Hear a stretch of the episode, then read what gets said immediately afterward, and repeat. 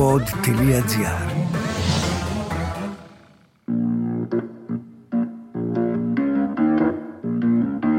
Θέλει η αρχαιότητα να κρυφτεί και η χαρά δεν την αφήνει. Then it's all just a little bit of history repeating.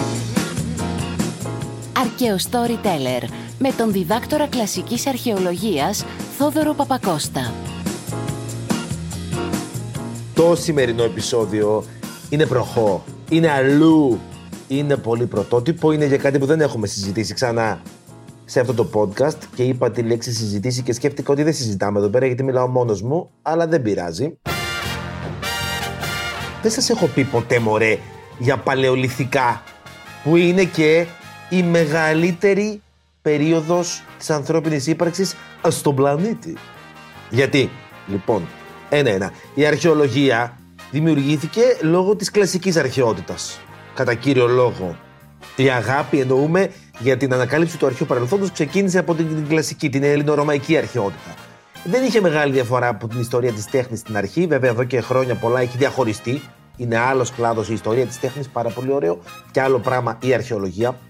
Και ανακάλυψε η ανθρωπότητα ότι οπουδήποτε υπάρχει άνθρωπος υπάρχει και αρχαιολογία. Άρα δεν είναι μόνο εδώ πέρα στη Μεσόγειο που ήταν ε, τα Έλληνοι και τα Ρωμαίοι, είχε κι αλλού. Έλληνοι είμαστε, δεν είμαστε χατσβέλο, τι Τουρκία. Τουρκία δεν ζούμε, εδώ ζούμαστε. Σου λέγανε οι Βόρειοι, οι Γάλλοι, οι Βέλγοι, οι Δανείοι, οι Σκανδιναβοί, οποιοδήποτε άλλο. Εδώ ζούμαστε, δεν ζούμαστε αλλού. Και έπρεπε να βρουν την αρχαιότητα του δικού τους τόπου. Έλα μου που δεν είχαν αρχαία κείμενα όμως, και έτσι αναπτύχθηκε η προϊστορία ως μελέτη, ως κλάδος της αρχαιολογίας. Στην προϊστορία λοιπόν δεν έχεις πώς να μοιράσεις τις εποχές. Και τότε ο Τόμσεν, ένα τυπάκι Δανός, αν δεν κάνω λάθος, ναι, αποφάσισε να χωρίσει την προϊστορία σε ένα τριαδικό σύστημα. The tripartite system. Το οποίο είναι εποχή του λίθου, εποχή του χαλκού, εποχή του σιδήρου. Γιατί απλά τύχαινε στις πρώτες ανασκαφές να βλέπει ότι υπερισχύει σαν υλικό ο σίδηρος στο ένα σημείο, ενώ υπερισχύει ο χαλκός στο άλλο, ενώ υπερισχύει ο λίθος στη βαθιά προϊστορία. Anyway, αυτό το κρατήσαμε παρότι ξέρουμε πως δεν είναι ακριβώς έτσι. Δηλαδή, δεν είχαν μόνο σίδηρο την εποχή του σιδήρου ή μόνο χαλκό την εποχή του χαλκού. Συνέχιζαν να έχουν χαλκό στην εποχή του σιδήρου και είχαν σίδηρο από την εποχή του χαλκού. Αλλά anyway, η αλήθεια είναι πως η μεταλλουργία άλλαξε τα πράγματα και η εποχή του χαλκού και σιδήρου είναι διαφορετικές.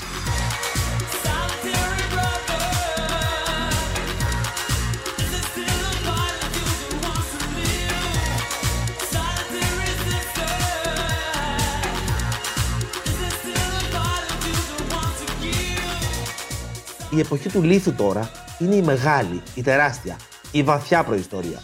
Και έχει τρεις περιόδους. Τις παίρνω ανάποδα. Είναι η νεολιθική, που έγινε ο κακός ο χαμός, το κακό το καμό, το κοπί την πίτα το μαρούτι. Γιατί στην νεολιθική εποχή ανακαλύφθηκε η γεωργία, η εκμετάλλευση των ζώων για μαλλί, για γάλα, για κρέας και τρεχα... Κρέας είχαν, αλλά για μαλλί και για γάλα και κτλ. κτλ. Ή ότι μπορεί να έχεις το βόδι να σου οργώνει τη γη, να πάει πιο βαθιά, να μπει μέσα το σποράκι να βγάλει πιο πολύ σπαρτό. Είχες λοιπόν και τη μόνιμη κατοίκηση και την κεραμική. Έγινε πάθαν τσότσο όλοι στην νεολιθική εποχή.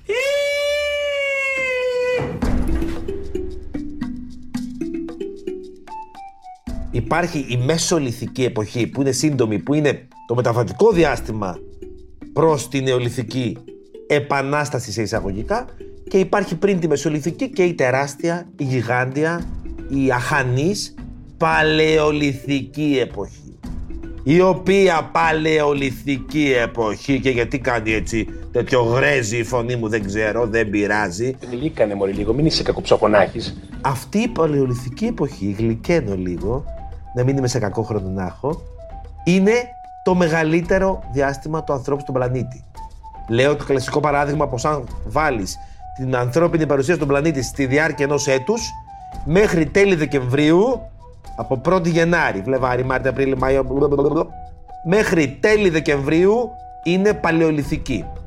Όλες οι άλλες εποχές, νεολιθική, εποχή χαλκού, εποχή σιδήρου, ιστορική περίοδος κτλ. κτλ κλασική αρχαιότητα, μεσαίωνας, νεότερη περίοδος του ανθρώπου, όλα αυτά στριμώχνονται σε λίγες ώρες την παραμονή της πρωτοχρονιάς. Είναι τρομακτικό να το σκεφτείτε αυτό. Ότι για το μεγαλύτερο, το συντριπτικά μεγαλύτερο διάστημα της παρουσίας μας στον πλανήτη, ζούσαμε παλαιολιθικά. Και ο παλαιολιθικός άνθρωπος είχε φτάσει σε όλο τον πλανήτη.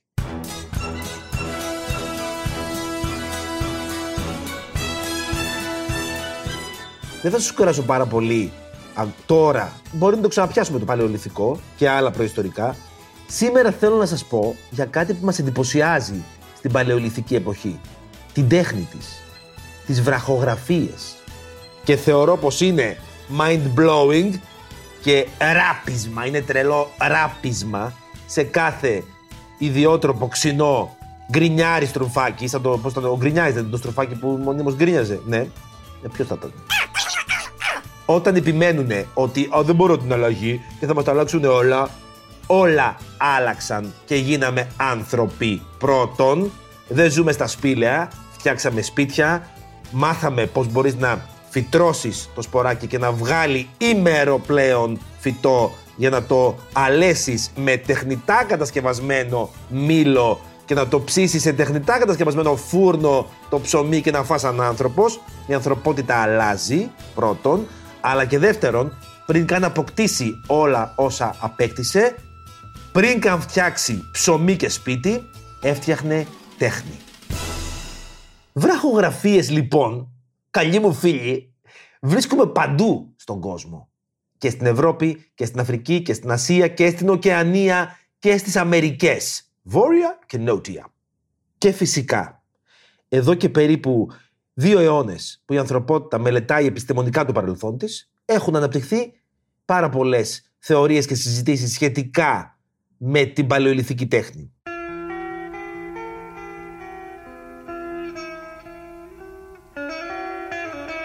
Θα πούμε τα πολύ βασικά για να δούμε πόσο εντυπωσιακή είναι. Πρώτον, η αρχική σκέψη ότι τα κάνανε στις εισόδους των σπηλαίων γιατί εκεί πέρα μπορούσαν να δούνε, δεν ισχύει. Έχουμε βρει πάρα πολλές βραχογραφίες σε μεγάλα βάθη σπηλαίων, που σημαίνει πως κάποιοι παλαιολιθικοί άνθρωποι με κάποια πρώιμη χρήση φωτιάς σε κάποιο είδους λιχνάρι έμπαιναν εσκεμμένα ως τα βάθη των σπηλαίων για να ζωγραφίσουν. Που αν δεν είχαν πάει εκεί πέρα πάλι με φωτιά, δεν το βλέπανε. Δεν το βλέπε κανείς εκεί πέρα που το κάνανε. Και επίσης δεν ήταν μόνο σε σπηλιές. Ήταν και σε βράχους ή άλλες επιφάνειες εκτεθειμένες. Ενώ σε open air, ύπεθρο, πώς το λένε. Εκείνα, λογικά όπως καταλαβαίνετε, λόγω της έκθεσης στι καιρικές συνθήκες για πολλούς αιώνες μετά, είναι πολύ πιο δύσκολο να διατηρηθούν. Αλλά σας έρχεται. Έχω πιο κάτω, έχω έκπληξη γι' αυτό. Έχουμε λοιπόν ζωγραφιές παντού. Και εντός σπηλαίων στο βάθος ή στην αρχή και πάνω σε βράχια γενικότερα. Σε όλο τον κόσμο. Και έχουμε δύο τύπου μεθόδους. Είτε ζωγραφική, με χρωστικές από τη φύση, είτε χάραξη, με χαράγματα.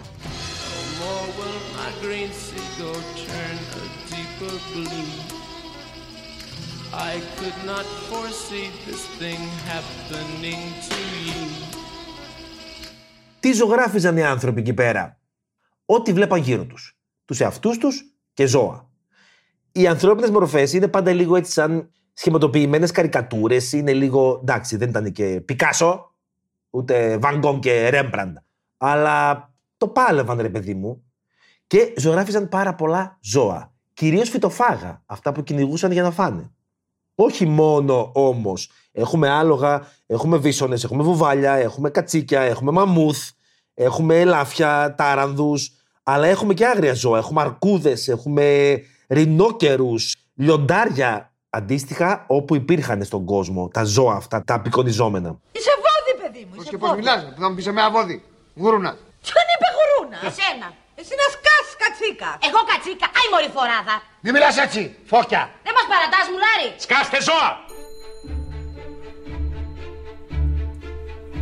Και φυσικά είχαμε και διάφορα abstract, έτσι αφηρημένα σύμβολα, γραμμές, κουκίδες, κύκλους τρεχαγύρευε, τα οποία προσπαθούμε ακόμα να αποκρυπτογραφήσουμε τη σημασία τους. Τελείως μπορεί να μην το καταλάβουμε ποτέ ακριβώς, αλλά ίσως μπορέσουμε να καταλάβουμε, και αυτό κάνει αυτή τη στιγμή η μελέτη της παλαιοανθρωπολογίας, να καταλάβουμε τις διάφορες διεργασίες που μπορεί να συνέβαιναν στο μυαλό του ανθρώπου εκείνη την εποχή, σε μια εποχή που έχει φύγει πολύ μακριά από εμά και δεν μπορούμε να ταυτιστούμε εύκολα. Γιατί μιλάω τόσο πορωμένα σήμερα, δεν ξέρω. Με συγκινεί η παλαιολιθική. Και έτσι τουλάχιστον να εξηγήσουμε λίγο καλύτερα τον άνθρωπο εκείνη την εποχή. Έχει πολύ ενδιαφέρον. Οι ερμηνείες και οι θεωρίες που έχουν δοθεί κατά καιρούς στην παλαιολιθική τέχνη είναι πολλές και έχουν πολύ ενδιαφέρον. Θα αναφέρω τις βασικότερες. Θυμίζω ότι καμία δεν υπερισχύει της άλλης και δεν υπάρχει λόγος να αποφασίσουμε και να πούμε εγώ πιστεύω αυτό. Δεν χρειάζεται. Όλα μπορούν να ισχύουν. Μία από τις ερμηνείες λοιπόν είναι πως αυτά ήταν το τεμ. Λειτουργούσαν το τεμικά, δηλαδή σαν συμπαθητική μαγεία. Να προσελκύσει τα ζώα, να προσελκύσει μια ζωή που ήθελαν οι άνθρωποι εκείνοι, την τροφή ή ενδεχομένως να έχει να κάνει με τη σχέση που είχαν με τα ζώα αυτά και που μπορεί και να λάτρευαν. Μπορεί να θέλαν να δείξουν ότι με το να το ζωγραφίζω το κατακτώ, το κάνω δικό μου, το ελέγχω. Βέβαια να πούμε και αυτό, δεν σημαίνει πως κάθε βραχογραφία σε όλο τον κόσμο, γιατί μιλάμε πως κάλυπτε, το είπαμε αυτό, πως κάλυπτε όλη την υφήλιο το φαινόμενο αυτό. Έγινε με το ίδιο σκεπτικό, για τους ίδιους λόγους και με παρόμοιο τρόπο. Φυσικά και μπορεί να είχε πολλές ποικιλίες η κάθε ανθρώπινη ομάδα, οι λόγοι και οι τρόποι που μπορεί να θέλουν να εκφράσουν τους εαυτούς τους μέσα από την τέχνη σε βραχογραφίες. Κάποιοι δοκίμασαν και στρουκτουραλιστικά να το αναλύσουν. ρε παιδί μου. Τότε στα 60 ήταν πολύ της μοδός ο στρουκτουραλισμός. Το structure δηλαδή. Η φέρπουσα δομή που μπορεί να έχει μια μ, κοινωνική πράξη. Μα τι λέει αυτός ο άνθρωπος; Πώς τα λέω έτσι, ρε παιδάκι μου, πωπω ανατρίχιασα εγώ ο ίδιος Φάνη μου. Δεν θα ξαναπώ τις λέξεις Φάνη μου. Η αλλοτρίωση μας έφαγε Φάνη μου. Μη φύγετε, σας παρακαλώ, μείνετε εδώ πέρα. Γιατί ρε Φάνη, δεν θα την ξεπεράσεις ποτέ την αλλοτρίωση. Και άλλη μία που λέτε σκέψη που έγινε και εμένα μου αρέσει πάρα πολύ αυτή είναι πως ήταν για να απεικονίσουν τα ζώα και με τις διάφορες ουσίες παρεστησιογόνε που μπορεί να παίρνουν να τα βλέπουν να κινούνται. Μπορεί να έχει κάτι να κάνει με μαγεία, με το τύπο entertainment. Δηλαδή πήγαινε ο, ο παλαιολιθικός με το γουνάκι στη σπηλιά μέσα, έβαζε δίπλα του τη φωτιά να καίει, να κουνιούνται τις σκιές και ζωγράφιζε το βίσον, ας πούμε, και έπαιρνε τα. κούμπονε το χαπάκι του, ας πούμε, έκταση, εξτανό, και ήταν γιόλο. Ωχ, μα, ο βίσονα κουνιέται, πα! Ναι, ok. Sounds legit.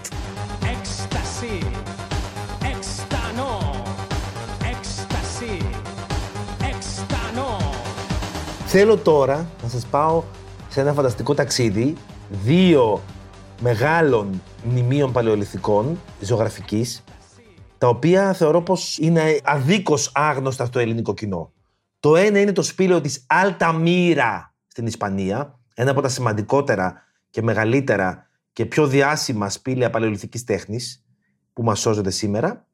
Και το άλλο είναι η κοιλάδα του Κόα στη Βόρεια Πορτογαλία που έχει επίσης μες συγκλονιστική ιστορία, πολύ πρόσφατη.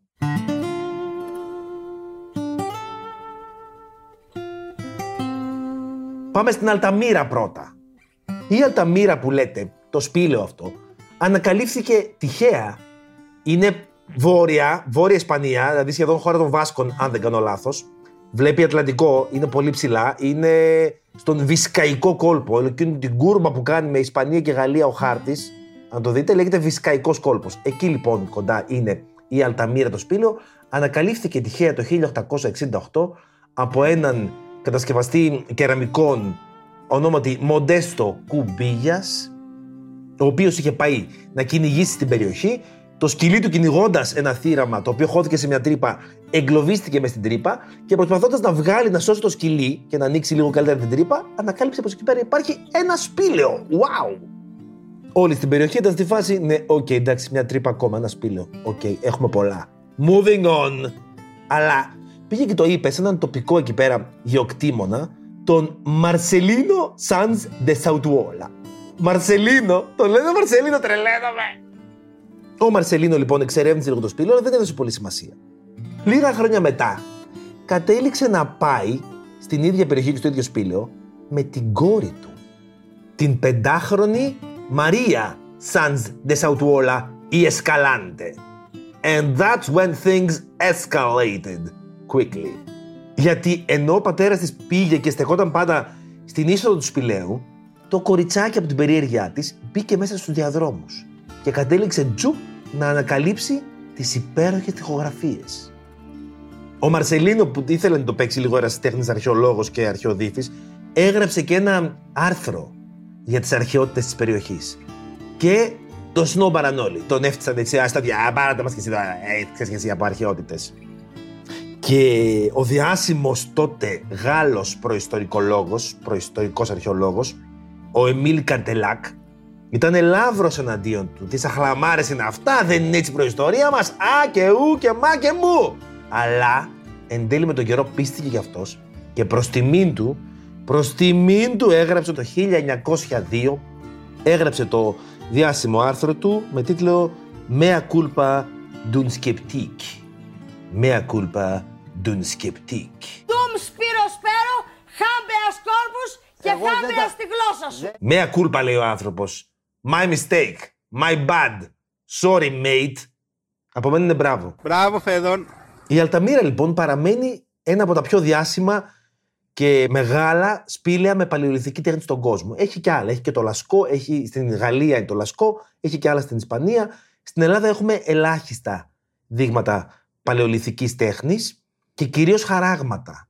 Και σε χαράγματα θα σας πάω και τώρα στον μεγαλύτερο αρχαιολογικό χώρο παλαιολιθικών χαραγμάτων στον κόσμο, στη Βόρεια Πορτογαλία.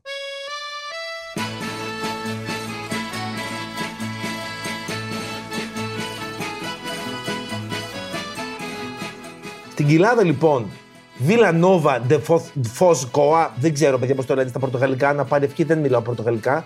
Ο Menino, α, Menina, κάποτε είχα δοκιμάσει Duolingo, μόνο αυτά θυμάμαι. Ο Menino, α, Menina. Φοσγκόα λοιπόν η κοιλάδα, όπου στα 90s, στα 90s, άρχισαν εκεί πέρα, λόγω ενός φράγματος που ετοιμαζόταν να γίνει, να ανακαλύπτουν παλαιολιθική τέχνη και τζουπ και λίγο εδώ και τζουπ και λίγο εκεί και τζουπ λίγο παραπέρα και έγινε χαμός να σκάνε οι παλαιολιθικές ζωγραφιές στο περιβάλλον στο τοπίο γενικότερα σαν τα μανιτάρια. Το 1995 λοιπόν η αντίστοιχη, ας το πούμε, ΔΕΗ της Πορτογαλίας, η εταιρεία ενέργειας, η Εθνική Εταιρεία Ενέργειας της Πορτογαλίας, ήθελε να φτιάξει ένα φράγμα εκεί πέρα. Καλά ως εδώ, καλά. Από τον τόνο της φωνής μου καταλαβαίνετε πως δεν θα πάει πολύ καλά αυτό. Υπήρχε ένας αρχαιολόγος της υπηρεσίας, ο οποίος πήγε να εξετάσει, ο Νέλσον Ραμπάντα, ο οποίος προς τιμήν του πήγε στον τύπο, στους δημοσιογράφους και είπε ότι παιδιά εκεί πέρα υπάρχει ένα τεράστιο κοιμήλιο, πάρα πολλά δείγματα παλαιολιθικής τέχνης που θα καταστραφούν. Και ξεκίνησε μια τεράστια εθνική διαμάχη και μια συζήτηση μεγάλη και ένας αγώνας των επιστημόνων και φαντάζομαι αρκετές μερίδας του τοπικού λαού και του κόσμου εναντίον της κυβέρνησης και της εταιρείας ενέργειας για να σωθούν τα μνημεία. Το ότι ένα μνημείο δεν είναι της κλασικής αρχαιότητας, δεν είναι κάποιου συγκεκριμένου λαού, γιατί στην προϊστορία δεν ξέρουμε από εθνότητες, μάλλον δεν υπήρχαν, αλλά και αν υπήρχαν δεν έχουν φτάσει ως εμάς. Αυτό μικρή παρένθεση. Αν κάποιος, οποιοδήποτε σας πει ότι μπορεί να εντοπίσει εθνότητες στην προϊστορία, σας λέει ψέματα. Σας λέει γιατί θέλει να βρει εθνότητες και θα βρει τρόπο να τις βρει. Δεν ισχύει. Δεν μπορείς να εντοπίσεις εθνότητα και εθνικότητα στην προϊστορία. Εκτός αν έχεις γραπτές πηγές που σου λένε οι ίδιοι πώς αισθάνονται. Και εκεί δεν είναι προϊστορία όμως πια. Πάει σε ιστορική περίοδο. Anyway, δεν είναι ανάγκη κάτι, ας πούμε, οι Πορτογάλοι να τα θεωρήσουν κάτι πορτογαλικό και να το σώσουν, ή οι Έλληνες κάτι ελληνικό, ή οι Γάλλοι κάτι γαλλικό. Είναι ένα συγκλονιστικό κοιμήλιο το ότι σώθηκαν τόσες πολλές βραχογραφίες παλαιολιθικής εποχής στη Βόρεια Πορτογαλία και μπράβο τους Πορτογάλους που πάλεψαν για να σωθούν. Γιατί ήρθε και η UNESCO μέσα. Και έπρεπε να στείλει αποστολή UNESCO για να κρίνει την εγκαιρότητα. Αυτά εντωμεταξύ, επειδή είναι και υπαίθρια σε μεγάλο βαθμό, δύσκολα χρονολογούνται και είναι πολύ μεγάλο το controversy. Πώς το λένε το controversy, η διαφωνία και στην ακριβή χρονολόγηση. Προσπαθούσαν κάποιοι να πείσουν ότι δεν είναι παλαιολιθικά παιδιά, είναι νεότερα. Δεν είναι... Λες και άμα ήταν έτσι δεν πήρασαν να καταστραφούν, αλλά anyway. Τελικά αποδείχτηκε μετά από χρόνια πως είναι όντως παλαιολιθικά. Η πρώτη αποστολή της UNESCO λοιπόν δεν μπορούσε να αποφασίσει αν πρέπει το εργοστάσιο και το φράγμα να ματαιωθούν ή όχι σαν κατασκευές. Δεν ξέρω γιατί. οι ντόπιοι κάτοικοι έκαναν μια ένωση, μια κίνηση που λεγόταν Τα χαράγματα δεν ξέρουν πώς να κολυμπάνε. Βγαίναν τραγουδιστές και γράφαν τραγούδια για να σώσουν το μνημείο. Οι αρχαιολόγοι φώναζαν και προσπαθούσαν να βρουν και άλλες αρχαιότητες στην περιοχή για να δώσουν περισσότερο αξία στο έρισμα του να μην γίνει τελικά εκεί πέρα το φράγμα. Ώσπου στάλθηκε δεύτερη αποστολή της UNESCO με αρχηγό τον Μουνίρ Μπουχενάκη. Ναι, έτσι τον λέγανε, Μουνίρ Μπουχενάκη. Δεν ξέρω αν έσκησε κάποιο τις φωτογραφίες του και αν έμοιαζε στον Αλή Σαμπίρ. Δεν το ξέρω αυτό. Θυμόσαστε τον Αλή Σαμπίρ που είχα δεσμό μαζί του όταν τα είχα και με τον Στέφανο; Ναι. Και εκείνη η αποστολή δεύτερη της UNESCO είπε ότι όντως τουλάχιστον κάποια από τα χαράγματα αυτά είναι όντως παλαιοληθικά. Έλα μου, που η κυβέρνηση όμως δεν ήθελε να ακυρώσει τα σχέδια για το εργοστάσιο, αλλά την πρόλαβε η δημοκρατία, γιατί το 1995 στις γενικές εκλογές η κυβέρνηση άλλαξε, το κόμμα που κυβερνούσε έπεσε και ο νέος πρωθυπουργός ο Αντώνιο Κουτέρες, θα τον έχετε ακούσει κάποιοι ίσως, ακύρωσε οριστικά πλέον το πρόγραμμα για να γίνει φράγμα εκεί πέρα και να χαθούν οι αρχαιότητες.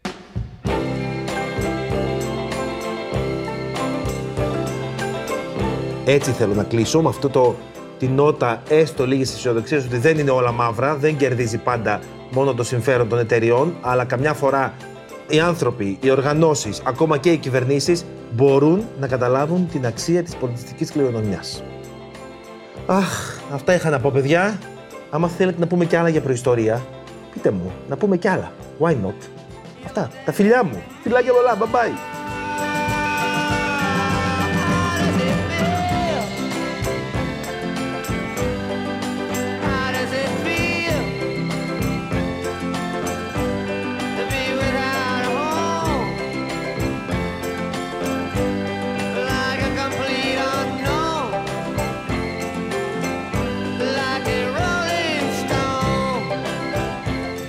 Ακούσατε το podcast «Αρκαίο Storyteller» με τον διδάκτορα κλασικής αρχαιολογίας Θόδωρο Παπακώστα. Μια παραγωγή του pod.gr.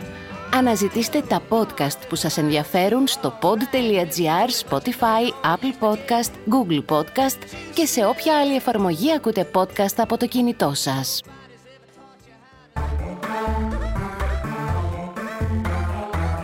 Pod.gr. Το καλό να ακούγεται.